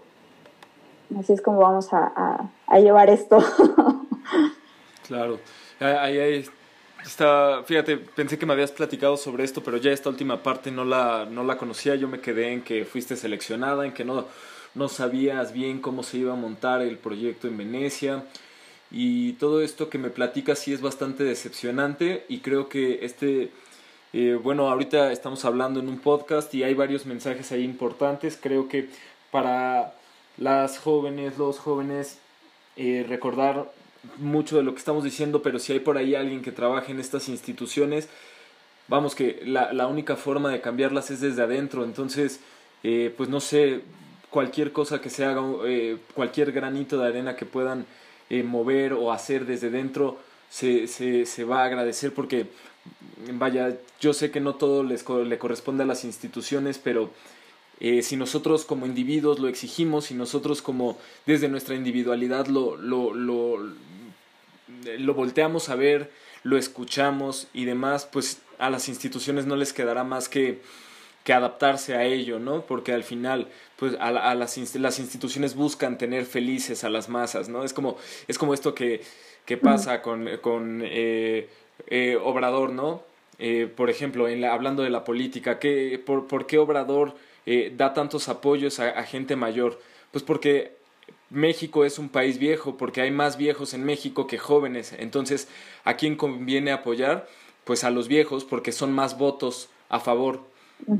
Eh, y lo mismo pasa con, con, todo. La política siempre va hacia donde eh, las masas van. Entonces, si nosotros como individuos buscamos que se escuche y, y, y hacemos cosas activamente para, para engrandecer esta, esta cuestión cultural, hablando eh, desde la arquitectura, que es de lo que estamos hablando, eh, pues a las instituciones no les va a quedar de otra que, que escucharnos, que, que, formar parte de ello y que no, y no invisibilizar, porque es lo que siempre se ha hecho.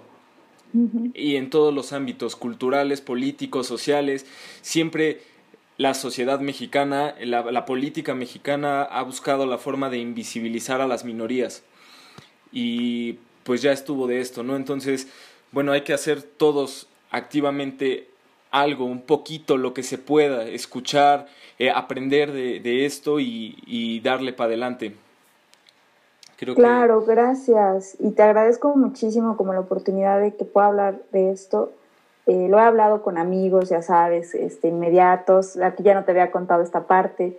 Eh, con mi pareja, con mi familia, lo, he como platicado, pero eh, de repente el ya atreverme a hablarlo para que otras personas lo escuchen, eh, sí me lo pensé muchísimos meses y entonces ahorita está esta oportunidad en, en, tu foro, en tus escuchas y pues que también se sepa que de repente este tipo de cosas también trae su lado amargo, ¿no? Si tiene este lado dulce, bonito de decir, wow, es un reconocimiento, es, eh, es algo importante, es algo grande, es en otro país, es, es de las binales más importantes a nivel internacional en la arquitectura, creo que también en el arte, en el cine. Sí este, de las más importantes a nivel internacional. Entonces, eh, decir también qué es lo que pasa en México, ¿no? Y que México, eh, no sé, es como ese México de siempre que me decepciona.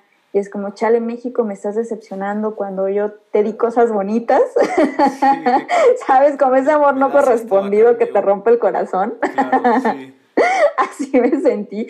Y realmente así me sentía, ¿eh? Con el corazón roto eh, sí hubieron meses, eh, te digo, lloraba al contar esta historia, porque decía, ¿cómo puede ser que, eh, que las mismas instituciones que te están invitando a que tu trabajo se muestre eh, por decisiones que están tomando ya no se muestre, ¿no? Por quedar bien con una figura, o por tener el renombre o estar bien con X figura que está dentro de la organización del pabellón, quedar bien y entonces no puedes, ir, no puedes decir nada. Y entonces cuál es mi voz dentro de todo esto si son monstruos de la arquitectura, ¿no?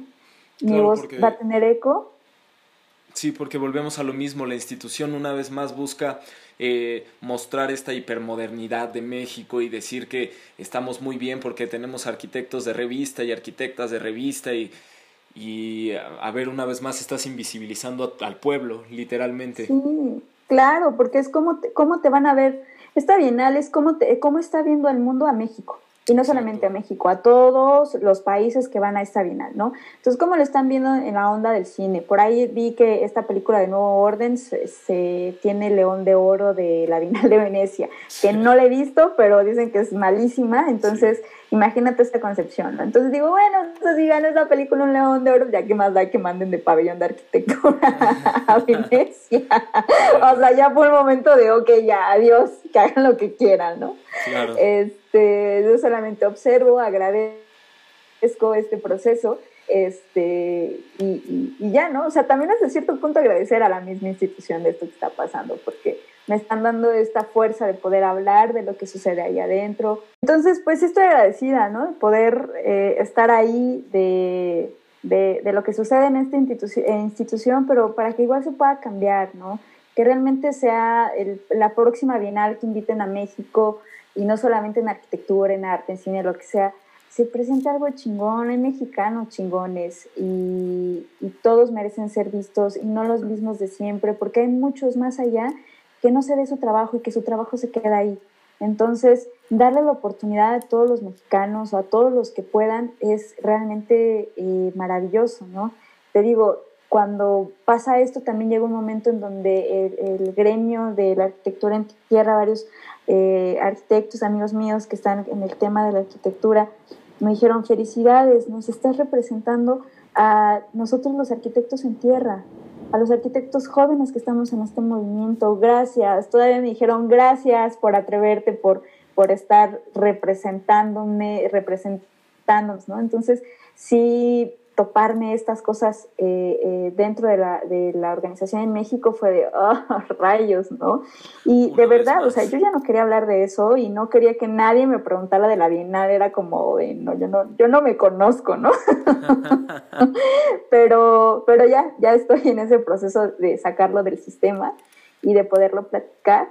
Y, y creo que es importantísimo que, que, compartas esta experiencia. Es, es casi fundamental diría yo, que, compartas esto y que mm, más personas sepan eh, lo que pasa ahí adentro, eh, una vez más, cómo, cómo decepciona las instituciones en México y, pues al final plantearnos soluciones, plantearnos entre todos, eh, desde la colectividad, qué vamos a hacer al respecto. Sí, y realmente no nos dejaron actuar porque son 11 arquitectos, 12 conmigo, que son yo los admiro, yo veo su trabajo y son trabajos increíbles, arquitectos que llevan trayectorias de años donde se, hayan estado muchas más bienales de México porque realmente su trabajo está increíble, pero eh, y, era como reunir, ¿no? Eran como 12 mentes reunidas, ¿por qué no explotaron esas 12 mentes reunidas, ¿no? Entonces era el capricho de uno solo de ellos que se tenía que, o por lo menos es lo que yo entendí, lo que yo vi, no sé si esa sea la realidad, que se tenía que cumplir, ¿no? Y era de, de, del director del comité de la Bienal, este, el arquitecto Mauricio Rocha, y entonces ya no supe, ¿no? O sea, ¿qué onda, qué onda con eso, ¿no? ¿Quién estaba rigiendo? ¿Qué estaba pasando? Entonces, eso era lo que yo alcanzaba a entender, a lo mejor estoy equivocada. Te digo, es la hora que eh, no sé qué es lo que se va a mandar en el pabellón. Nos dejaron de mandar correos electrónicos, el último que eh, nos mandaron fue como de que ellos iban a hacer cargo de todo, cuando el entendido era que todos estábamos en un proceso participativo de lo que se iba a mandar en el pabellón. Y cuando nos presentan eh, el pabellón que se iba a mandar, era, sin mentirte, este, una propuesta de hilos con paisajes sonoros que no tenían nada que ver con 12 propuestas preciosas, seleccionadas, que abordaban temas, estas 12 propuestas desde lo tradicional, respuestas sociales, respuestas de vivienda emergente, respuestas de, pabellones emergentes, de este nuevo hábitat, ¿no? de que atendían hacia la temática de cómo viviremos juntos y era como hablar ahora de desplazamientos, ¿no? que nunca se planteó esa, esa temática en, la convocatoria y yo creo que debería sido, sido así. Eh, tal vez mi proyecto no hubiera sido seleccionado porque mi proyecto no atiende a, una, a un proceso de desplazamiento. Mi proyecto atiende a cómo viviremos juntos, ¿no? cómo estamos viviendo juntos con una eh, comunidad tradicional, cómo estamos viviendo juntos con estas arquitecturas tradicionales, eh, con las arquitecturas de tierra, cómo nos estamos relacionando con, con, el medio, con estos pueblos y pues nada, ¿no? Entonces, esto es lo que, lo que ha pasado y realmente espero que lo que manden sea increíble y que me calle en la boca y que, no lo sé, ¿sabes? Que, que sorprendan muchísimo incluso al mundo, ¿no? Y entonces está chistoso y, también me he reído porque el pabellón de México va a estar al lado de la Argentina y el de Arabia Saudita. Entonces, son países que si tú buscas en el historial de, pabellones han hecho cosas preciosas para representar a la arquitectura de sus países y de repente México siempre como en esta selección mexicana se ha quedado a medias. Entonces, pues a ver cómo vamos ahí. Soy parte ahora de esta selección mexicana de arquitectos que nos vamos a quedar a medias. Pero viva México. y no por culpa de las y los arquitectos, por culpa de las instituciones, porque arquitectos y arquitectas buenísimas y buenísimos hay y muchos. Así es. Muy bien, Rosario. Pues así es esto, Rosario, muy dura la, la realidad de nuestro país y de nuestras instituciones. Pero bueno, pues dentro de lo que cabe me, me, da gusto que estés haciendo lo que, lo que quieres hacer dentro de la arquitectura, que, que, estés feliz y que te estés moviendo. Eso yo te admiro un montón por eso y por un montón de cosas más. Y bueno, creo que podemos ir cerrando este episodio. Eh, ha sido un placer platicar contigo, eh, que hayas aceptado la invitación, que te hayas tomado el tiempo y me gustaría que para concluir, eh, pues ¿Qué, tienes tú que decirles a, las y los jóvenes que están pensando en estudiar arquitectura, que están por egresar de la licenciatura en arquitectura? Eh, no sé qué les puedes aconsejar, qué, mensaje le das a, a, los jóvenes, las jóvenes. Wow, qué interesante. Pues a los que están por estudiar arquitectura les diría, no estudien arquitectura. El mundo no necesita más arquitectos. Eh, los arquitectos ya están ahí, eh, son estas personas que están en los pueblos originarios, que tienen estos saberes, los maestros albañiles que construyen a los pueblos. Y si quieren ser arquitectos de verdad, mm, sean el arquitecto eh, para quien no tiene acceso a un arquitecto, ¿no? O sea, en sus pueblos, a sus vecinos, a la persona que menos tenga para pagar un arquitecto es la persona que más necesita un arquitecto. Entonces, si van a ser arquitectos, sean de esos, ¿no? De los que puedan estar como con esa conciencia de que el hábitat es responsabilidad del arquitecto y por lo tanto sernos responsables de nuestras comunidades, de nuestros entornos inmediatos y no estudian arquitectura. Eh, como bien lo decías, mucho de lo que yo he aprendido no lo aprendí en academia, eh, lo pueden aprender afuera, no necesitan una licenciatura. Yo he conocido arquitectos que no son arquitectos por una academia, que no tienen un título universitario, pero son arquitectos de ejercer y de hacer muchas cosas increíbles. Entonces, eh, no se necesita tanto la universidad. Si lo quieren hacer, háganlo. La carrera es eh, hasta cierto punto difícil, eh, puede ser incluso abrumadora, puede ser tediosa. también es bonito estudiar arquitectura, no digo que no, la pasé chidísimo en la, en la carrera, pero creo que si yo hubiera sabido esto, o sea, si yo pudiera, o mi yo del futuro, que soy esta, decirle a mi yo del pasado, hey, ¿qué onda con la arquitectura? Le diría, no, empieza a viajar, empieza a hacer voluntariados, empieza a hacer, deja la carrera, ¿no? Eh, no lo sé. Eh, lo hubiera hecho desde hace algunos años antes, ¿no? Y a lo mejor ya tendría otro tipo de experiencia, pero bueno. Eh, y a los que están egresando, a los que ya terminaron este proceso extenuante de, la carrera de arquitectura, pues uno, que hagan realmente lo que les apasiona, eh, que si les apasiona hacer números generadores, háganlo con pasión, que si les apasiona hacer planos, háganlo con pasión, si les apasiona hacer estructuras, que le pongan un chingo de pasión, porque eso es el éxito. A mí me han preguntado cuál es el éxito o cómo tuviste el éxito de, de lo de la Bienal y yo he dicho, es que yo todo lo he hecho con amor, lo he hecho con pasión y si no me mueve no lo hago. Y entonces creo que desde ahí parte esto, ¿no? Si no te mueve, no lo hagas. Y también a los que van a entrar a estudiar arquitectura, si no te mueve a hacer una tarea, no la hagas. ¿Para qué? Le quitas tiempo a tu profesor, tú no aprendes nada. O sea, si no lo vas a hacer con emoción, con pasión, porque quieres aprender, no lo hagas. Y lo mismo para los egresados. Si no vas a hacer tu trabajo con amor, si no lo vas a disfrutar y si te vas a desgastar, no lo hagas, haz otra cosa. Y busca tu propio camino y no hagas lo que todo el mundo te dice que tiene que ser un arquitecto o cómo tiene que ser una persona que salió eh, eh, de una universidad, ¿no? Que a tal edad saliste, a tal edad una casa, a tal edad un matrimonio, a tal edad hijos, a tal edad, o sea, no, no, rompan ese esquema y háganlo diferente, ¿no? Háganlo a su manera, a su estilo y todo con amor y disfrutando. Y, y las cosas llegan y llegan cosas preciosas y llega mucha abundancia y se pueden hacer hippies como yo. bueno, no, soy hippie, pero... pero, por ejemplo, mi pareja dice que sí soy súper hippie, pero bueno, él también debe tener algo de hippie, por eso está conmigo. Entonces, este, pues eso es lo que le recomiendo, ¿no? Y, que si no lo hacen con pasión, no tiene mucho caso. Eso, esos son mis consejos. Y pues nada, Abraham, agradecerte muchísimo este espacio eh, y pues la confianza que me das para, pues para contarte, ¿no? Eh, este, tipo de cosas, de contarte la arquitectura de tierra, de contarte lados oscuros, cuentos oscuros por ahí de lo que me ha pasado y, debates importantes, bueno, interesantes, no importantes, este, interesantes que, que, planteas. Y yo también eh, admiro tu trabajo, la forma en que te, has venido desarrollando desde que nos conocimos y que también eres una mente inquieta, eso también está increíble y que ahora esta mente inquieta pues eh, se está escuchando en un podcast. Eh, realmente, eh, pues gracias que, que, estás ahí, que podemos escucharte con tus inquietudes.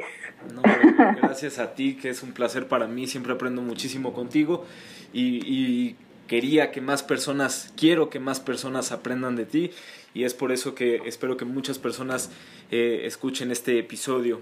Y, y por otro lado, me, me, muy lindas tus palabras, tus recomendaciones y, vaya que seguro muchas personas se van a espantar cuando, cuando escuchen los episodios donde decimos que, que la universidad eh, no es realmente fundamental y, y, miren que, que, somos egresados, que las personas que, que, mencionamos esto dentro de, la, de, de este podcast somos egresados de, de, una institución, de una universidad y vaya que, que la vida te, te, enseñe las cosas que quieres aprender, forja tu vida con respecto a lo que quieres aprender, que ya, ya lo decíamos y en el episodio 4 me parece, la, la, la, la institución no tiene el saber absoluto, el saber está en el mundo, tu trabajo es encontrarlo y, bueno, pues es que no, no hay forma de, de, decirlo de otra manera. Así es, el mundo tiene el conocimiento, tú busca el conocimiento que quieres y, y sé feliz.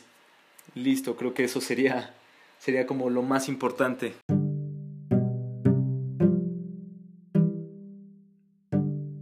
Pues esto sería todo. Muchísimas gracias por, por, quedarse hasta el final para todas aquellas, todos aquellos que, que nos acompañaron en este episodio. Y pues como siempre, eh, les recuerdo que que pueden escuchar este, este podcast en todas las, las, aplicaciones como Spotify, como Apple Podcast, como Google Podcast, Evox y otras cuantas más. Eh, les recuerdo que a mí me pueden encontrar en redes sociales, particularmente en Instagram como Abe-de la Borbolla. Abe es A-B-E-de la Borbolla. Eh, pues ahí me pueden contactar, hacer preguntas, eh, sugerir temas para los episodios y demás. ahí estoy al pendiente siempre y bueno, siempre les voy a responder lo más pronto posible. Rosario, ¿quieres compartirnos alguna de tus redes sociales para que te sigan nuestras, nuestros escuchas o así la dejamos? Sí, sí, me gustaría compartirte. Estoy en Instagram como Rosario H. Punto Argüello. Así me encuentran en Instagram y creo que ahí es, el medio y me pueden escribir y mensajes y todo. Em, por ahí les puedo contestar. Excelente. Creo, creo que se cortó un poquito el audio cuando dijiste tu username. ¿Lo podrías repetir? Ok. Eh, me encuentran en Instagram como Rosario H. Argüello. Perfecto. Excelente Rosario, pues esto sería todo. Te mando un abrazo enorme y un abrazo a todas y todos nuestros escuchas. Hasta la próxima.